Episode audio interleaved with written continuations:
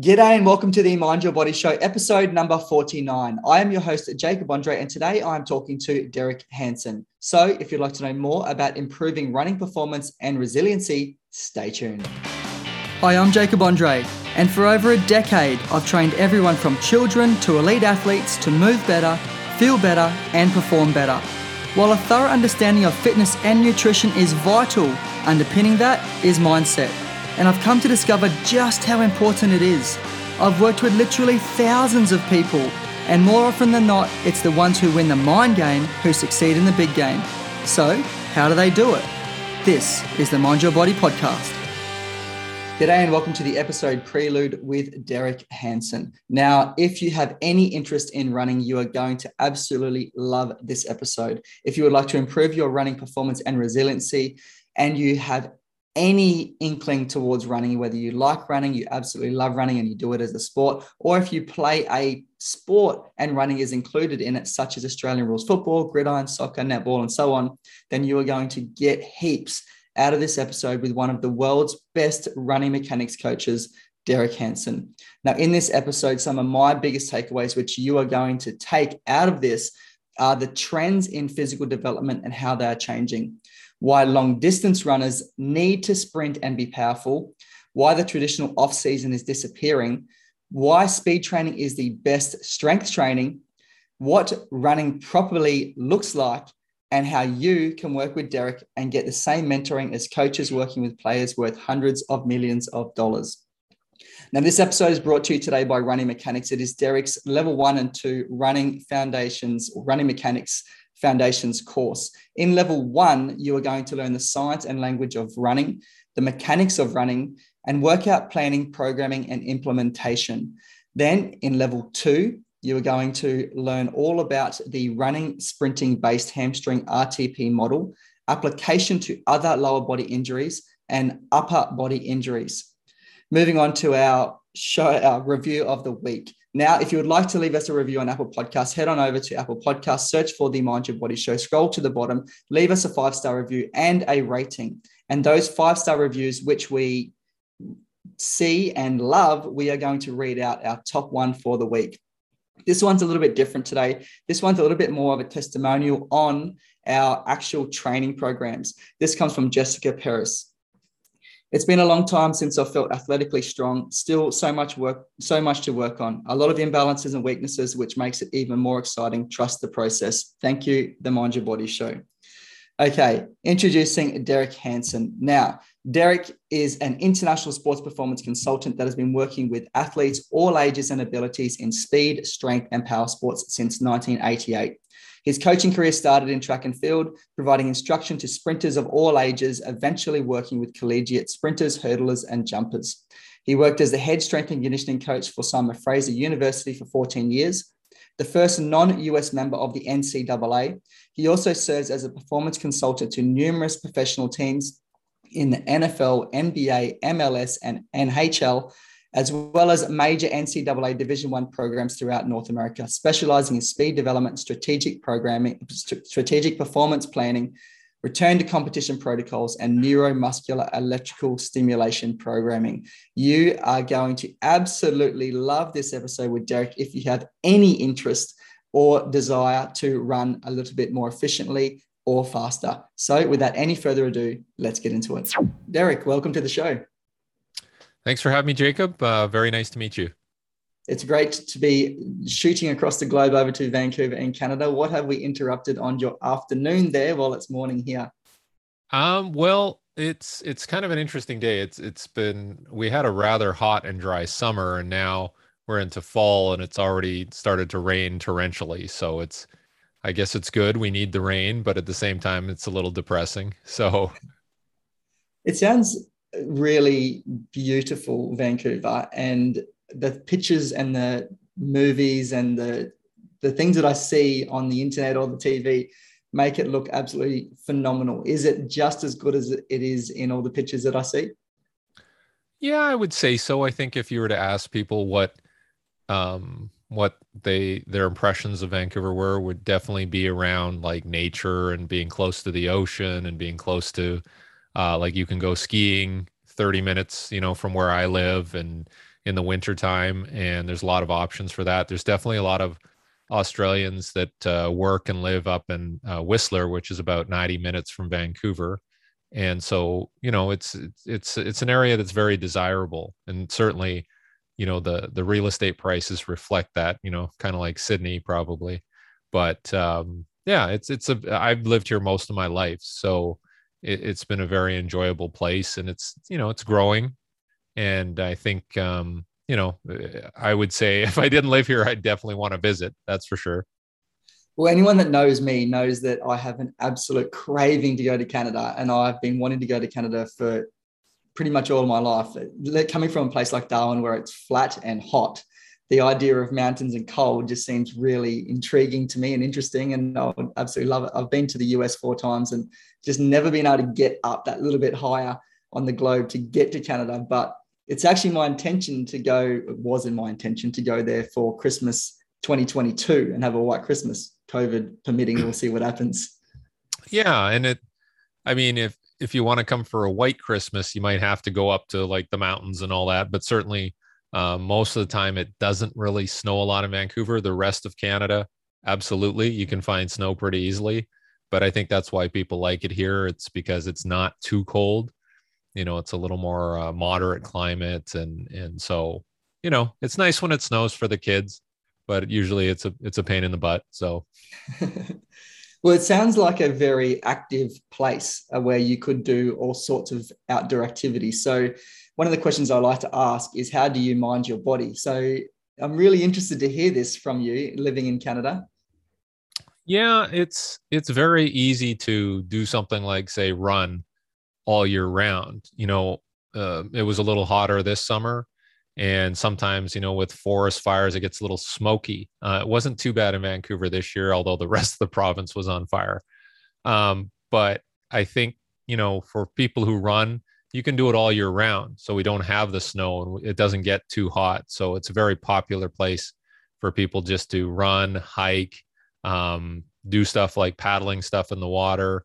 Um, doing uh, you know obviously the winter sports skiing and and so it's it if you're an outdoors person it's a very nice place to be and there's a lot of options for you so eh, that's probably one of the best ways for people to stay fit is just to you know plan a day trip and go do something and and hike for the whole day and and bike as well so i think it's it's it's a very desirable place for people who are fit and you don't nec- you don't necessarily see the same I would say obesity rates as as maybe other parts of North America. Um, so that's that's good. It's generally healthy. People tend to live a little bit longer here, and there's there's a lot of diversity, and the, even the food is pretty good. I think the restaurants are pretty good. Tends to be more of a Pacific Rim flavor in terms of um, you know Asian cuisine, and so I think generally, if you want to live in a place where you feel like you know you can be healthy and uh, have a lot of options, it's probably a pretty good place. Oh, sounds like my cup of tea. But what is your favorite physical activity to do? I would say because I was a track and field athlete, I would say I, I rely and lean heavily on doing some some type of running, whether it's intervals or hills or we go to the track and I take my kids and we all go and sprint and so I think that's my primary means of of staying in shape. But you know, I'll, you know, I have a weight room in in my home here where I also doubles as my sort of whatever workspace. Um, and I'll find other things to do, uh, like along the lines of weightlifting. I have a stationary bike. We have an indoor curved manual treadmill that we've been using a lot more, especially during the pandemic. So I would say running is the primary activity. My wife was a runner, competitive runner, so we both kind of gravitate towards that, and it's it's kind of served us well you know, I'll get the odd injury here and there, but usually we're pretty good uh, about staying healthy. So, for anyone who is watching this on YouTube, you'll be able to see that you are sitting in your weight room and you've got some pretty cool stuff behind you there. I really like your library, your book of your shelves of books there. That's and actually vinyl. That's actually. Oh, is it? Oh, they're records. Yeah, yeah. I've, I've so I've that's my my vinyl collection from the 70s and 80s, and then I've added some more pieces and here and there. So I'll sit in here and listen to vinyl and lift weights or do whatever. So it's it's a bit of a it's a bit of an obsession, you know, because you know you kind of gravitate towards you know the stuff that you used to do when you're young, and you know everything's so digital now. It's nice to have something that's a bit analog. So yeah, so we'll we'll listen to a lot of. Uh, I will. My kids don't care for it, but I, will try and listen, pull out some old records and listen to them. What was the most recent record that you watched that listened to? I listened to. Uh, well, one of the clients that I had is um, Benicio del Toro. He's an actor, and so I have like posters of him around here. Um, so he'll send me records, and so he sent me everything from like uh, some Rolling Stones. Like he likes the Beatles, the Rolling Stones, and and so I've I've been listening to some of that stuff that he sent me. So like the White Album, Beatles White Album, and I'm like, oh okay, I never owned that one, but yeah. So that's so that's so cool, and it's bordered there by a rock climbing wall. Is that an actual? Does that work? Yeah, we have a little. So I have some walls in here for my kids. Now they're unfortunately they're a lot bigger now, so they can't really make use of it. But I figured oh, I'll just leave it. But it certainly was a, a good activity wall to keep the kids uh, active and, and doing stuff and climbing and get them strong. So yeah, so now now they've graduated past rock climbing and now we're uh, lifting weights in here. So your kids were literally climbing the walls. I, I literally, yeah, yeah. I can't remember where I got the idea, but I'm like, yeah, yeah, let's do it. So yeah, that's so cool. Um, so you mentioned that you were a track athlete, and so was your wife. What was yes. your distance? Uh, usually like sprinting, short, like 100, 200, but I ended up getting into long jump and triple jump um, because I had a decent jumping ability and I did just managed to go a little farther with those particular events. And uh, yeah, so I a lot of jumping events, which which was good in that you didn't have to run too far. But uh, the other part of it is was was it's very high impact. So you know, I'd always have sore knees and hips and back, and, you know, so that was the downside there. But you know, I I managed to uh, have a decent university career and a little bit beyond that, and then you know, I think I'll probably need some sort of hip replacement or something like that at some point. But I've I've managed to stay in shape. That's good. I was actually going to ask how your knees now after all that. You you seem like you're still pretty active. Yeah, I would say I'm doing pretty good considering, you know, some of the friends that I have not so well, but um maybe I just got out of it at the right time. Um but yeah, it was I I can always remember like you could say you were the fittest ever when you were competing as an athlete, but at the same time you were probably the sorest ever, right? You know, you're constantly with you know ice bags on your knees and and things like that. So it was uh was kind of a double-edged sword where you're like, yes, I can perform very well, but I'm in pain all the time. So so what was life like for you growing up? You obviously you mentioned that you grew up in Vancouver and you still live there. I'm interested in the Derek story and how you ended up where you are now. I mean, uh, luckily, I had parents that were very uh, focused on getting us involved in sports. So we played all types of sports and and you know what you know i don't know how old you are jacob but you know i was you know grew up in like the 70s and 80s so back then you would leave the house and go explore the neighborhood and whether you had a skateboard a bicycle or you just ran around you would leave in the morning like if, if it was during summer you'd leave in the morning and your parents wouldn't know where the heck you were. And then you'd show up you know right after the sun went down and they're like oh okay right uh, we don't necessarily do that with our kids nowadays. Like we, everything's very scheduled and monitored, so you know where they are at every every given time, and if they have a cell phone, you're tracking them constantly.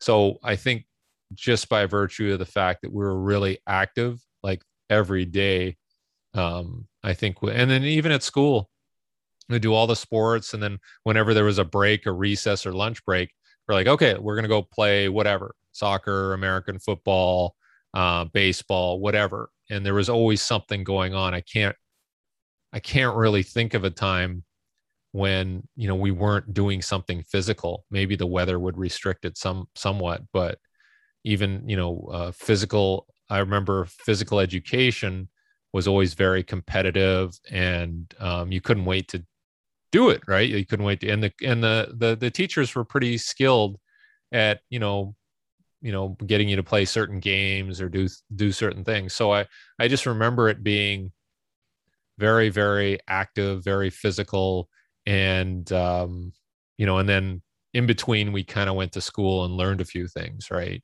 And i would say that started in elementary school at a very young age competing in track competing in soccer and other things. And then all the way through high school and even into university there was always this theme of always competing in athletics and doing the school thing as a side gig right um, you know you wanted to do well academically but at the same time I wasn't looking forward to going to math class and you know doing my homework. I was looking forward to getting that done so I could go play sports.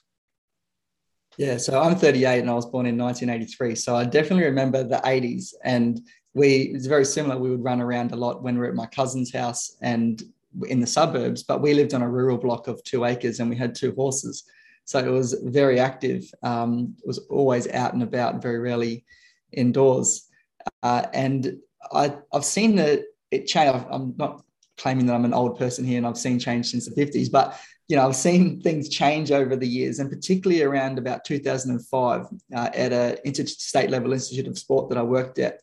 Yep. I noticed that there was a big shift in what the young people, so teenagers, were coming in and being able to do, and they just physically couldn't hold their body in a plank position and support their own body weight, let alone be able to then do a push up, for example, and then forget about squats. And if you're forgetting about squats, forget about deadlifts. Like there's just no hope. There's just no movement competency. There's no control.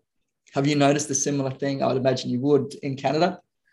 Yeah, I think you, what you're seeing is if you there's like a disappearance of the middle class, right? So you have kids that don't really exercise or play sports, um, but they might be academically focused or on video games or whatever. And then you have the athletes who really that's what they do, but now it's become overly specific. So it's I'm just going to be a basketball player from grade two onwards, or an ice hockey player, or and they specialize very early.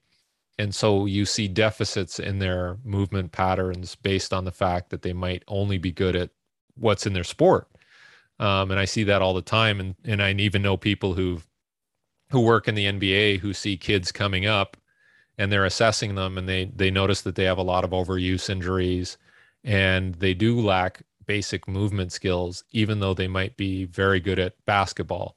Um, but but you know that's that's one of the things I look at with with my work is what's causing a lot of the injuries in pro sport, and a lot of it is rooting back to I would say, lack of comprehensive development when they're young. Mm, so tell me, I'm really interested in this now. Uh, what specifically you do with your role? Um, I would say everything from I, I call it more return to play. I'm not a I'm not a medical professional, but it's involved in the rehab side, and and I did a lot of work with hamstrings, hamstring strains, and getting people back. Um, and then generally I'm brought in to help with you know speed development for teams. Um, you know whether it's a an, an NFL, um, bas- NBA basketball. Um, I've done some work with ice hockey where we just work, focus on sprinting as it relates to you know the early acceleration in ice hockey and skating. And I've and in the past I've worked with speed skating and and a lot of other sports. So most of the time I'm bringing to help facilitate faster movement and as part of that, whenever somebody's moving fast, there's also a high risk. So there's injuries involved, and I'm I'm involved in helping bring them back as well. So there's a couple of different pathways that I want to head down here, and I want to be able to make sure that we hit all of them. So I'm going to start off with the the speed stuff because that is my jam. I absolutely love running mechanics. I love talking about it, and I, like I say to people, I could talk for a week underwater about this. Um, and so, tell me about like I'm specifically interested in what you said in regards to ice skating, speed skating, because as a PE teacher myself, I've taken, you know, living in Darwin where it's 30 plus degrees most days. And, uh, and at the moment, it's up around 80% humidity. It's our build up season. So it's very hot and humid. So this time of year, we go and do ice hockey as a sport. And uh, it's only oh. a small rink. It's only about a third of the size of an actual proper rink. But how does that, how does the speed stuff translate to what you see in ice skating? Yeah, I would say in the first uh, first few strides, maybe like three to four strides, it's very similar. If you look at and we've looked at pro athletes uh, in the NHL, and looked at how they start in their first three to four strides on the ice versus how they do it, say, on a track in their running shoes. And it's very similar. So if you have somebody who's very good um, at accelerating on the ice, typically you'll see them display good running mechanics or good acceleration mechanics. Whereas if you see somebody who has some problems, it'll be displayed in their dry land technique as well. So we're trying to approach it from the point of view of, well, they skate a lot. Um, so we're going to try a different way to work on their mechanics without having to create more overuse problems. Because in skating, ice skating, as you may know, um, there tends to be a lot of hip flexor and adductor or groin issues just because of the position and the stresses placed on those structures.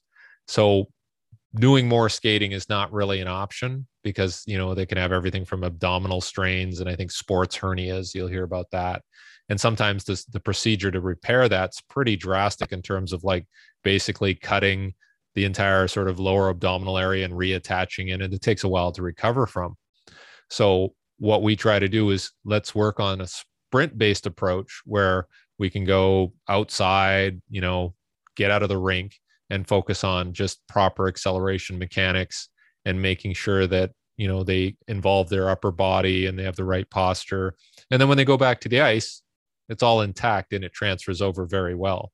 So I think that's that's what I've been working on with a couple of teams lately is just let's have an off off season program that will make sure that all of those mechanics are intact so that when they return to the ice they've improved and they're probably at less risk of, en- of injury as well.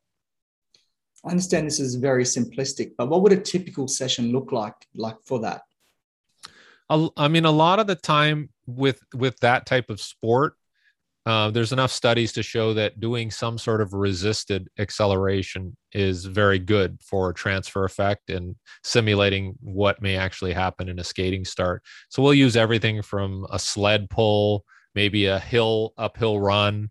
Uh, sometimes we just use resistance bands on them and we just work on, and all the resistance does is really allow them to get into the proper posture and then start you know exercising the limb movements as part of that acceleration posture um, and just get the repetitions in so we do a lot i would say we do probably more more resisted a larger proportion of resisted runs than even you know a normal sprinter or just because it helps with that hockey posture and it slows things down so there's not as much uh, elastic response in an ice skate on on very hard ice uh, just the way the, the skate is built. So it's a longer ground contact time. So by doing some resisted work, we kind of simulate that timing. So it's a little more familiar for the, the ice hockey player. Is there much change in the positioning of the feet and the angle of the feet? Because I imagine, I don't know a lot about ice hockey, but the feet are slightly turned out more. Yeah, there's the a, I would say there's, there's a little more external rotation.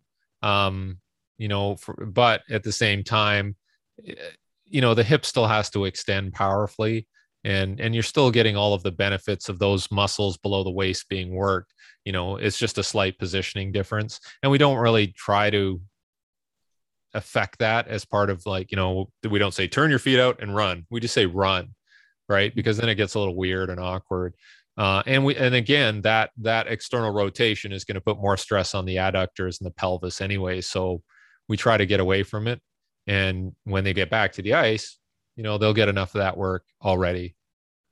Mm, so, what are some of the major uh, components of running mechanics that you seem to be talking about more than anything else? I think, I think it's going to be things like how you respond when you hit the ground. So whether you're a sprinter or even like some of these long distance athletes, like the the marathon world record is you know getting below two hours, which means that the guy who's running it has to run probably about four minute, uh, you know, what is it, 430, 435 per mile, which is fast for one mile. Like, I don't think you or I could come close to that for one mile. I would be thrilled if I could do a five minute mile, right?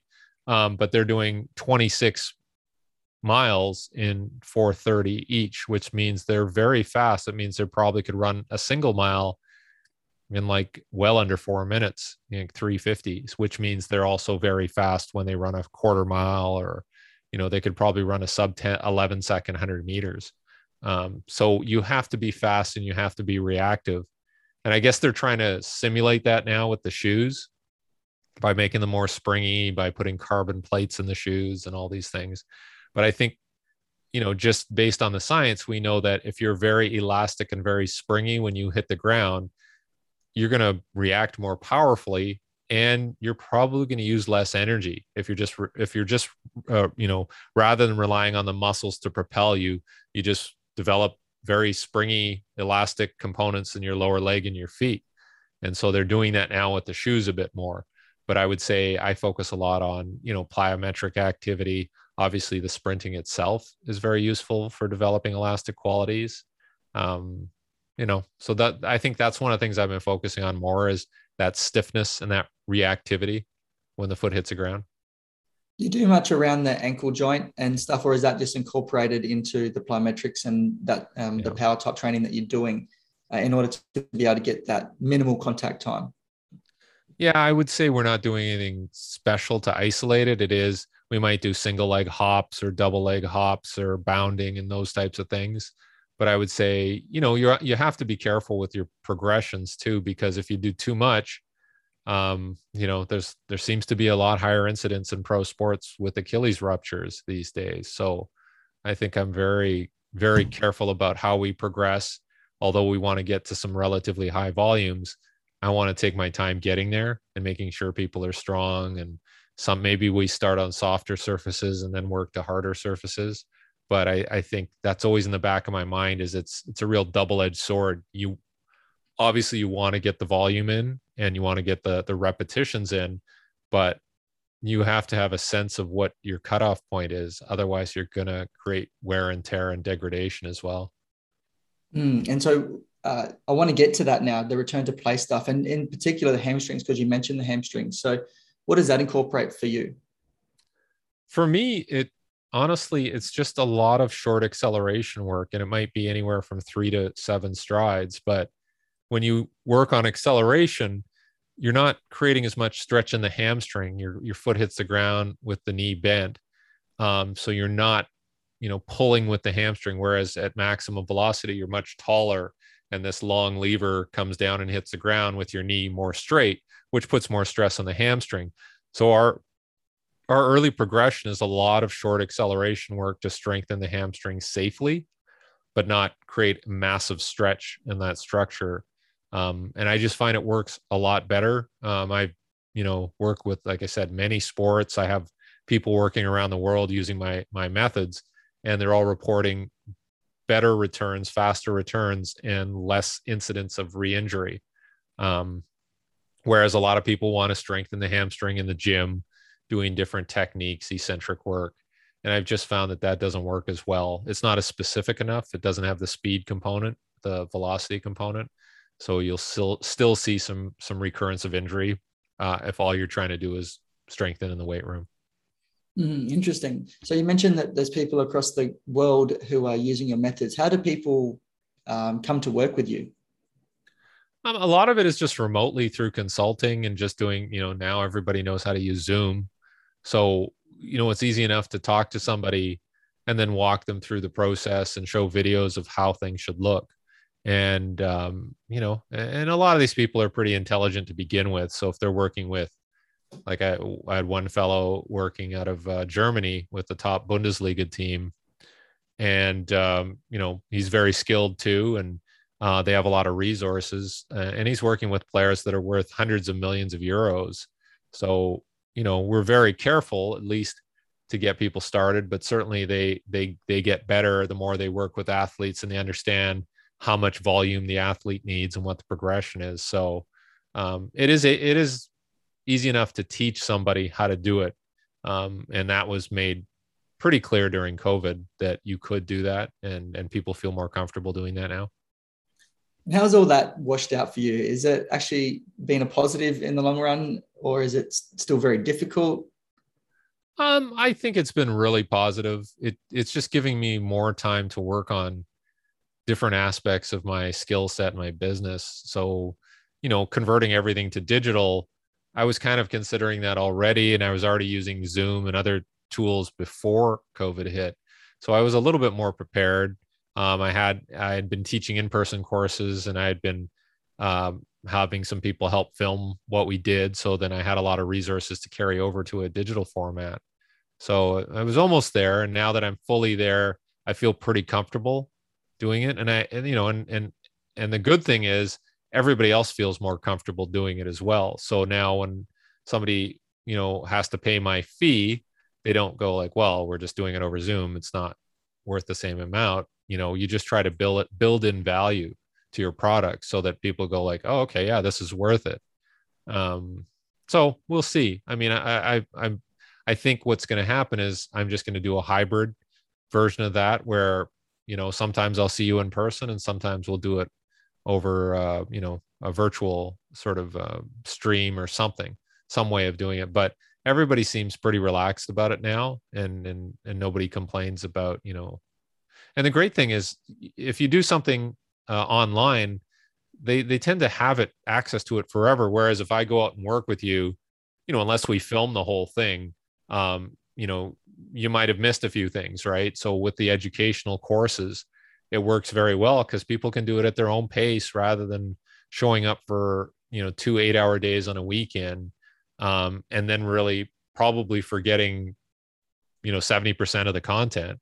So now we give them all the content they can watch it as many times as they want wherever on their phone at home or you know on vacation they can watch it. So i think people are seeing the value of it right now. Yes and you, you're a contributor in a very famous book um, high performance training for sports which as soon as i saw that I, I recognized that book immediately. It's a very very popular and amazing resource. Tell me about how that came about that opportunity to contribute to that. Yeah, that was a while. The first edition um, was a while ago because I can remember I was on a trip and I was writing the chapter like in 2012, and I don't think the book was re- released until 2014 or so. Um, but it was yeah, it was you know the one of the um, one of the contributors or I guess the person that organized it is David Joyce, um, who uh, works in the AFL, and um, so I I can't remember how I he came across me or vice versa, but they said, okay, we want you to do a chapter on speed and running mechanics and all that. So I put it together while I was working on another project. And then when you do that, you kind of do it and you forget about it because it takes a while for them to to get it all edited and done. And so two years later, like, oh, we finally have a book. And you know, it worked out quite well. And then they've done a second edition where um, they had some new contributors and and I think that was I I remember writing that probably prior to COVID, right? That chapter. Now it's out. So two years later, it's out, and you're like, oh, okay, I almost forgot about that. But it's it's nice to be involved in those projects because uh, they get a lot of attention, and there's a lot of different people contributing um, to those final products. In that second edition, I noticed that you have written a section on off season. So tell me about off season training yeah and and uh, the person that i wrote that with was uh is also from canada and she now works in the nba for the sacramento kings so they wanted basically an overview of uh, what an off-season training program would look like for different sports and so both of us have been involved in, in quite a few different sports and i think it was just to offer a perspective of of like okay uh, like uh, traditional off seasons are disappearing because like I said before, there's this emphasis on specificity and doing the same sport all year round.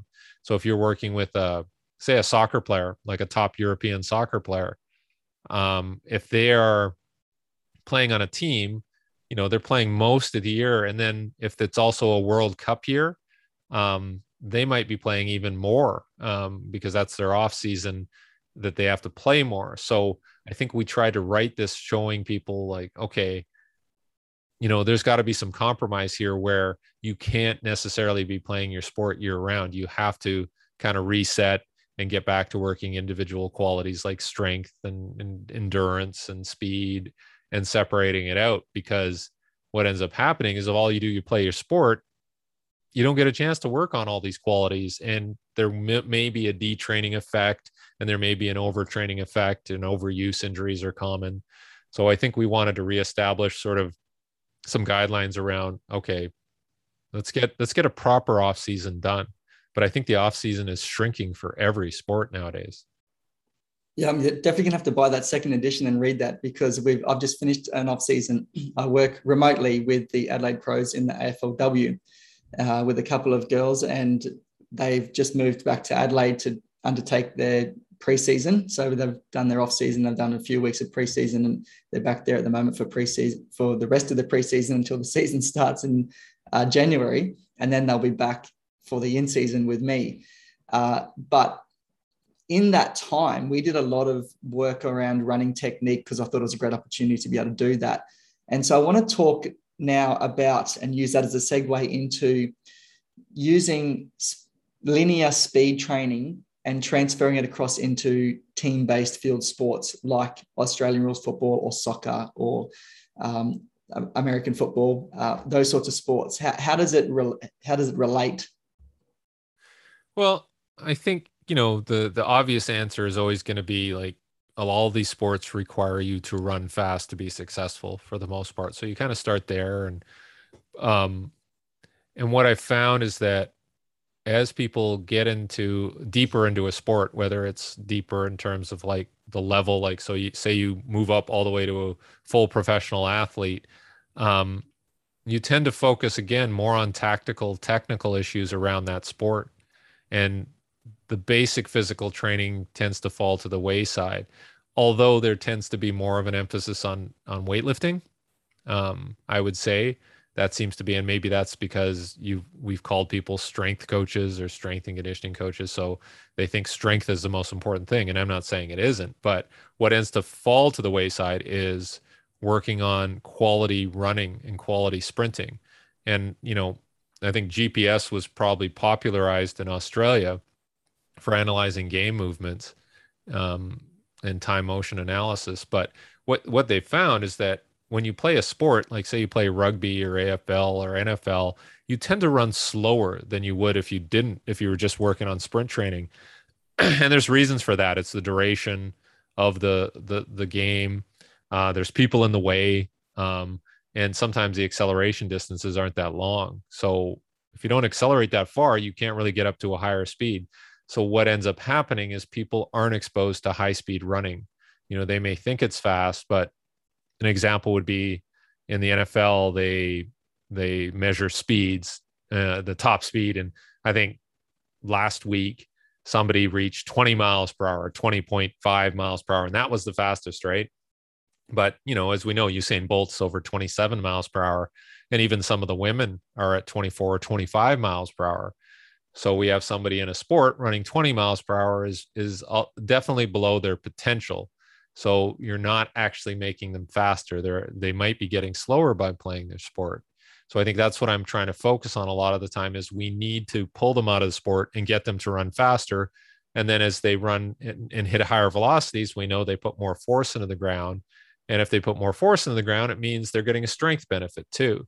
So I think you're trying to get people to perform at as high a velocity as they can so that they have these sort of systemic benefits of you know better fitness better running economy um, you know strength and power is improved because anybody i've worked with where i've just worked on linear speed when they go back to get tested to be their test their vertical jump let's say it's always higher there and they feel a little more powerful in the weight room. So i think it's a really good way to develop qualities uh, other than just sprinting. Whereas it doesn't really work the other way around. If you make somebody stronger in the weight room sometimes they can get slower because they're stiffer and you know they just move slower in the weight room. So i think it's a really good foundational um, sort of element to train linear speed and then you can start branching off and working on agility deceleration strength work. But i i i kind of build all my programs around what is the running and sprinting going to look like? And how do we fit in the most amount of work in that area? And then start adding in other components uh, where we have time and energy. Yeah, that reminds me of a research article I was reading recently, which talked about the fact that in um, football or soccer, that the number the number one thing that preceded most um, goal scoring options was a linear sprint or a vertical jump, and so incorporating that into training was hugely important because you can imagine, you know, athletes are sprinting towards the ball to be able to get onto the end of it and then either kick it or to vertical jump jump up and header it into the goals. Yeah, because you're, I mean, you're sprinting for a number of reasons. One is to obviously get to the ball, you know, and play the ball, or you're sprinting as a defender to, um, you know, intercept the ball. Um, and then maybe you're sprinting into open space if you don't have the ball so that you can receive it, right? So um, it's a critical part of all sports. And I think it's kind of taken for granted. Like, uh, and I know I've heard of teams saying, "Oh, we don't really focus on training speed. Uh, we just try to recruit and and uh, uh, get those players that are naturally fast, right? But at some point, they're going to get slower if you're not training them properly, or they're going to get in- injured. So that's that's kind of what I'm focusing on. All is like I'm the guy that goes in and says, "You guys need to sprint more," um, right? And some people do it, and some people just go, "Oh yeah, I know," and then they don't do it. So it's it seems to be a renewable resource. So we've talked a lot about linear sprinting, straight line sprinting, but at what point do you start to also do some change of direction stuff? Yeah, I think I'm not opposed to it, but I'm always like in my business, I'm barely given enough time to do linear sprinting. So when you work with a pro team, they, you know, they like I said, their their biggest priority is what's happening from a tactical point of view. So we have to work with the head coach and they have to run them through all these scenarios, right? So right there, you know that they're getting some deceleration and, and change of direction work. And it's very specific to their sport. So you have to be careful by you know adding more to that because that's you know the deceleration and the change of direction puts a lot more stress on the joints and and can really fatigue the soft tissues right so i always have to figure out okay how much energy do we have to get in more change of direction work. And in an off season certainly you can do that if they're not playing their sport. But once you get into training camps and into the the main season you almost have to eliminate that from your training because they're already doing it in practice right? And then that's why i focus more on linear speed in season. Um, but I, I i'm very careful about that and i want to understand you know what truly does the athlete need and what are the, what are they deficient in in terms of you know their daily practice and their competitions and they're probably doing a lot of change of direction stuff already so that's why i'm i'm trying to come in and, and champion more high speed running because I know that's not necessarily happening in the games and practices. Mm. So, as a consultant, how much time are you coming in and working with a team uh, in in general? Like, what time frame are you working with them for? An entire season? Is it several seasons? Is it just one little block? How does it typically work for you? It really depends on the team. It, it depends on the team, and it depends on their level of commitment. You know, there's some teams where I'll go and I'll spend a lot of time with them, and and for the most part i'm trying to to train the staff the internal staff um, because i'm not going to necessarily be there all the time and and uh, that's the most important priority is making sure they all feel comfortable implementing it um, and then there are cases where i could do one weekend and try to train the staff or i could train them you know throughout several years which i've done with teams um, but i'm not i'm not necessarily there 24 7 as an employee of the team. Um, and I prefer that. I don't, I don't want to travel too much and be away from my my home as well. So a lot of it will be educating the staff to sort of self implement the protocols that I prescribe. Um, but it, uh, you know, it depends. Again, I can name off, you know, almost a hundred different pro teams, and they're all different in terms of how they want to structure my involvement. Right. So, you know, it, it's interesting. It, it, it always it it always changes a bit. Um, and obviously, I was supposed to be working with some teams before COVID struck, and then that kind of changed it too to more of like online involvement and trying to to coach and help people through you know virtual sessions. So it's it's always changing, you know, which is nice. I like the variety. Yeah, I think as a consultant, you're essentially teaching the teachers. Uh, that's your probably biggest um, role and most important role. And I think also it allows you as a consultant to rather than come into an organization where you're a part of it, to be a consultant where you can still sit outside of that you it's much easier and effective to instigate change. Yeah, you don't want to come in and be disruptive. Like you don't want to be the center of attention. Um, because that usually doesn't work out well. And I know I've seen cases where people have done that. And and I, I want to come in and be pretty invisible and just, you know, um, try to help their existing staff to get better and to to you know find strategies to make the athletes better. And then you, you know you tend to develop a, a, a pretty good reputation around being a professional if you do it that way. Whereas if you go in and you start pointing fingers and blaming people and you know saying they're incompetent doesn't work well um, and is, is isn't really necessary. So there's a reason why they have their own staff is they want people that'll be there you know all the time and be able to help the players. And and and that's not me. So um, whatever i can do to make their jobs easier is is pretty much my big priority is let's let's coach you up so that you feel comfortable and confident that you can handle anything that comes up. Mm. uh, i've been through your instagram page which is amazing by the way at, at derek m. Hansen and we'll link all that up in the show notes um, but one of the things on there is a post where you've got your son and you're doing some video analysis stuff on him. And in one of those posts, you mention about doing one day a week of high speed training. What does that look like? What distances and what intensities is that?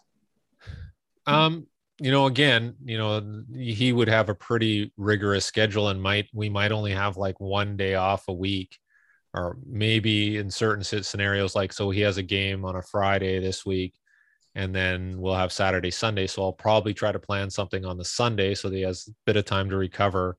Um, and then we'll probably go and do, you know, probably anywhere from four to six, maybe four to eight high quality runs over anywhere from 20 to 40 meters.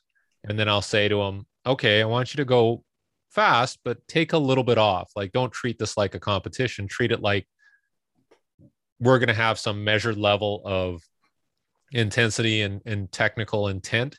So I want him to be as technically sound as possible, which means taking a little bit of intensity off, 5% off is probably going to help him and also reduce the risk of injury. So there's no point in going out and training uh, haphazardly and uh, and getting a muscle strain. So you know we're very careful about that one day. Um, but we do know that if we go onto the track and he wears track spikes, um, he's going to be running a lot faster than he does on the field, right? It's just a totally different scenario. But if we do it right and we do it consistently enough, we know that he's not going to slow down. He's not going to detrain. Whereas if I just let him play, because you know there's one scenario where we took him, and the first couple of runs look odd when you put him back on the track, he looks lower, like he's being squished into the ground. And then over from repetition to repetition, he starts to rise a little bit more and and he gets a little more crisp on his ground contacts because it's just different. But I, I like the fact that we can do that once in a while, and he gets that feeling of being very sharp and responsive so that he carries that back to the field. Whereas if you're just on the field the whole time, you just start feeling a little softer and squishier every every week, right? And you and you are detraining at lower velocities. So um, that's that's kind of a little technique that we're using, and it seems to be working well. Do you do anything on uh, pelvis control? Um, you know, typically if we're doing the right things mechanically, like with their posture and their limb movements, um, and you know, we focus on being very elastic I find that we don't have problems with like the pelvis. Like usually when the pelvis flops forward anteriorly, it's usually because somebody's reaching or pushing on their stride and doing something unnecessary or doing something inefficient. So as long as they're doing what I'm telling them to do in terms of the technical execution, everything seems to fall in the right place in terms of their, you know, skeleton and their their pelvis and all that. So I think that's that's one of the things you're constantly looking at is if their foot's landing in the right place and they they're very responsive, usually things work really well. It's when things start to get sloppy and the fatigue sets in and you're not managing technique.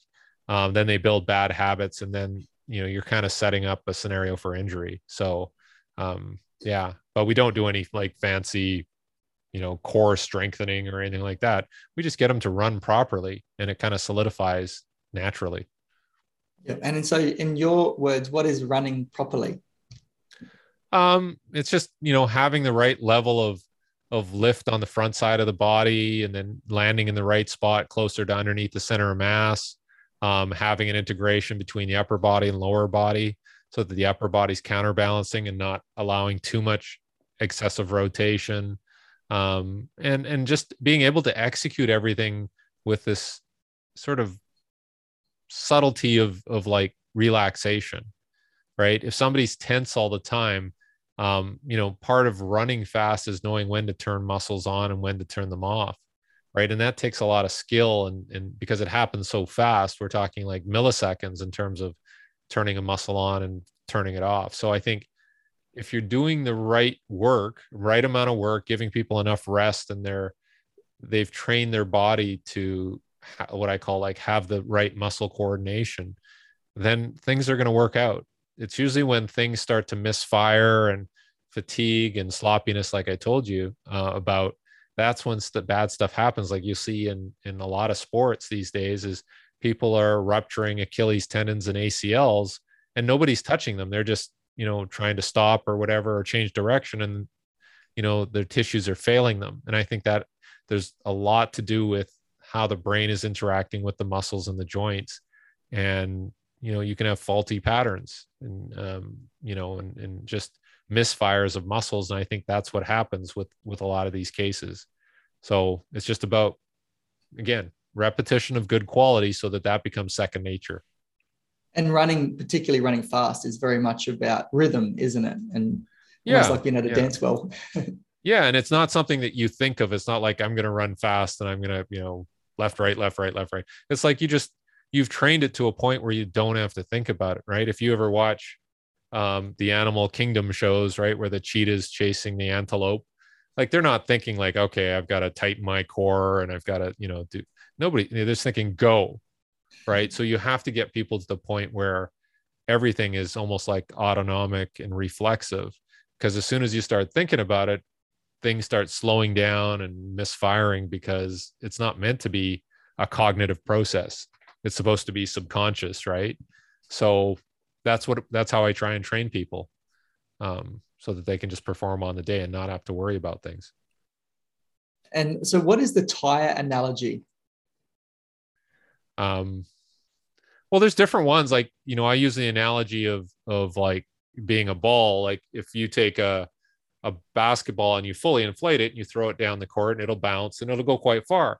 If you take air out of that ball now it creates more surface area on on the contact. It's less stiff and it creates more friction on every um, contact with the ground. And we're you know that's what we're trying to say with people who are sprinting is we want them to think about vertical force production so that they can you know have an adequate rate of force development when they hit the ground and then they they have the stiffness to spring off the ground like that bouncy ball and the other one was like a bicycle tire. If you flip your bike over and you want to get that tire moving really quickly, you grab and you pull it initially, and then you start slapping it vertically to keep it going faster and faster and faster. You're not grabbing and pulling it, grabbing and pulling it. So the same thing when somebody runs, their initial push might be three or four tenths of a second, but you want every ground contact to be a tenth of a second or, or faster. So that's why we just we just tell them think vertical force production. Don't think about grabbing or pulling. If you think grab or pull, you're actually going to slow yourself down by creating more friction on the ground. So it still goes back to this idea that everything has to be very reflexive um, and and and very quick and short um, and rhythmic. You're not thinking about like a lot of people. I think they when they land on the ground, then they have to push hard and if you wait till you land on the ground to push hard, it's it's over. You're done, right? So you have to think about generating force into the ground and then getting off the ground as quickly as possible. To show you what I was referring to, so just on the screen there, yeah. it's a post yeah. that you put up of the bike tire, and it's the the second one you're referring to there with the yeah, uh, just vertical emphasis. Sla- you come down on the tire, don't grab it and pull it. Right. It's the same with your running stride. Right. Your your hip is on a hinge, so if you go down fast, it goes down and back, right? So you have the horizontal force production as well as the vertical. But if all you think about is grabbing and pulling, you're going to break. You're going to slow things down, and and and you, and you'll get injured. So, So, as we start to wind up, what is the most important points that you would like to get across to anyone listening today? How would you summarize all this? I think, you know, it's nice to be able to have somebody who can teach you this stuff in person to some degree, right? Like having somebody that is coaching you and knows what they're doing. And, and, you know, there's some, there's a few, there's some really good track coaches in Australia too. Like one of my friends is, uh, Mike Hurst. He works out of Sydney and he trained Darren Clark and, and a lot of great athletes in the 80s. Um, and he's still training some some great athletes um, now. And he's very knowledgeable. And if you can find somebody like that, and then once you find somebody like that, you have to put in consistent work.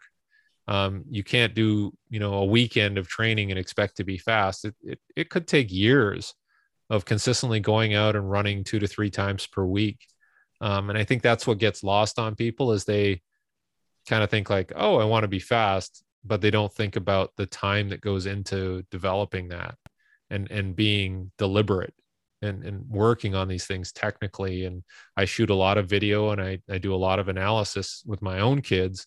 Um, and we're constantly trying to improve and get better. But th- there has to be a persistence and a consistency around your training to to make you better and, and and and I'm trying to get more sport teams to incorporate it as part of their training but it's it's it's very difficult because it, you know people only want to do what they feel they're good at and if you're a soccer coach you probably just want to spend time on soccer right or a rugby coach you just you know want to spend time on formations and things and tactics right so i think we need some people who can go in and teach people how to move properly mm. So, how can people connect with you, and where do you spend most of your time on the internet? I mean, it probably would be on Instagram. Like I initially started with Twitter, and then I don't know, Twitter can be kind of uh, toxic. But I would. it's so say, funny you said that. I've had that this same conversation with guests so much lately. yeah, it's just a different medium, and it's it just seems a little more adversarial, and um, but whereas you know, I've been spending a lot of time just drawing infographics for um, uh, Instagram and then, you know, having an explanation and, and, try to get across some concepts that people can look at and go like, oh, okay, that's, I get that. Right. Um, so there's no misinterpretation. So I'd say Instagram, like my, like you said, my, my uh, address is Derek M Hansen. And then I also have one for my courses. It's just at running mechanics. Um, so I have those two accounts and I just try and try and drop something daily where I think, you know, people would be interested in it and can get some value out of it.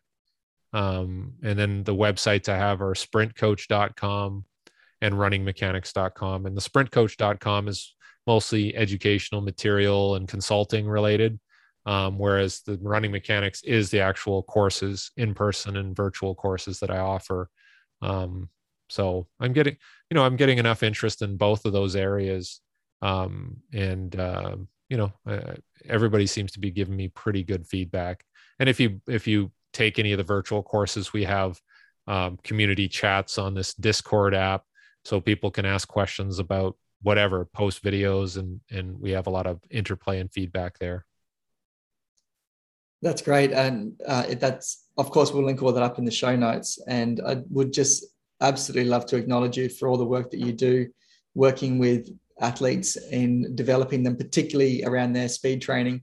And I would like to thank you for your time and being a guest on the Mind Your Body show. However, before I let you go, it's time for 10 and 10. So I actually didn't get a chance to word you up before uh, we hit record, but throughout the episode, I've been taking some notes. Okay. So, and then at the end, I like to do what we call a 10 in 10. So 10 quick questions in 10 seconds. And it's the first thing that comes to mind. So uh, I didn't get your approval beforehand, but is it okay to to do that? Oh, why not? Let's try it. All right. So okay, 10 seconds per question or 10 seconds total? Well, we're not really too strict on it. I try okay, to say okay. 10 question 10 seconds per question. Um, if it, it, might be a one word response, but it's generally supposed to be fairly quick if you do okay. want to go into more detail. Sometimes we go off on a tangent and it becomes the most best part of the episode. But um, yeah. All right. Question one, uh, number one, point one, Vancouver. First thing that comes to mind. Vancouver, uh, rain because it's raining now. Number two, running. Running, uh, short and fast. Three, movement competency. Movement competency. Oh, geez. Uh, uh, get a good coach. Number four, sprint transfer to other sports. Uh, definitely. Yes. if you sprint, it will transfer to other sports. Definitely. Number five, I had to just double check. I couldn't read my own writing. Reactivity. Uh, very important. Very important. Yeah. Stiffness, reactivity. Yep. Number Brain. six, return return to play. Return to play. Um, I, I'm going to say aggressive and ambitious. What, what do you mean by that, by the way? Uh, most people, like I would say, conventionally, the medical community is very, very passive in their approach to return to play. Where I'm like, I'm trying to get them to do sprint drills right away, right? And and that's as an example, like I'm dealing with the coaches in Germany or the the medical people in Germany, and they want to do walking and jogging first, where I want them to do sprint drills as soon as possible to restore to prevent the detraining and you know so that, that's that's sort of the biggest hurdle a lot of the time is people being overly conservative and cautious. So. There's a perfect example of me going off on a tangent and i actually uh, i'm so grateful that we did that because i think that's very um, interesting and important point Number seven, Zoom. Zoom. Uh, thank goodness. Uh, yeah, great. Um, exhausting sometimes. Number eight, writing. In particular, writing a chapter for the book. Writing. Um, I would say extremely valuable skill. Um, but it it is very it. Some people find it very difficult, and sometimes it's hard you know and i can i always tell people like now i understand why writers you know ended up being like alcoholics and drug addicts right and stuff like that because it, i think it's very hard. If you're good at it it can still be hard but i think it's a it's a really valuable skill if you can write. I'm going to add an 8b here. Would you do it again? The chapters? Writing? Uh, yeah yeah if you had an opportunity to write a chapter again or even your own book. I yeah i, I that's something i have to do but the the problem the good thing with the chapter is it's very it's like a finite very small thing. Whereas if you say write a book it could be a real you know real mess because you just think oh i got to keep writing more and more. It's got to be a big book right? But i think if i were to do it i'd probably do it in smaller volumes so that it's more digestible for people rather than a big encyclopedia. So. awesome. Number nine high speed running. High speed running uh useful uh, but risky. And number 10 is a generic question which I ask everybody. And that is if you could go forward in time or back in time, which would you go to, at what point, and why? And you can come back. Some people get caught up and like, oh, I don't want to get stuck in the past or the future, but you, it's time travel. So you can come back if you choose to. Definitely going back, I think. And, and not to change anything, but certainly just to re relive or re re-observe certain things whether it was like when i was a kid or how my parents were or little things like that you know um i think definitely going back going forward i don't know. I don't think you want to do that because you like you kind of spoil the surprise. Um so yeah definitely go back go back and kind of re-experience some things you know and some scenarios in your life or or go back like way, way before I was born, and you know, go to like the 19, you know, Jesse Owens running in the Olympics and just being able to stand on the side of the track or something like that. You know, those types of things would be cool. That would be very cool. Derek, thank you very much for your time today and for being a guest on the Mind Your Body Show. Thanks for having me, Jacob. Uh, very nice to meet you, and uh, I had a really good time. Thank you so much for tuning in today and joining us on the Mind Your Body Show. I am truly grateful for your presence with us. To find out more, head on over to the mindyourbodyshow.com for all the show notes and my biggest takeaways from this episode, as well as everything else you need to know to mind your body. I'll catch you in the next episode.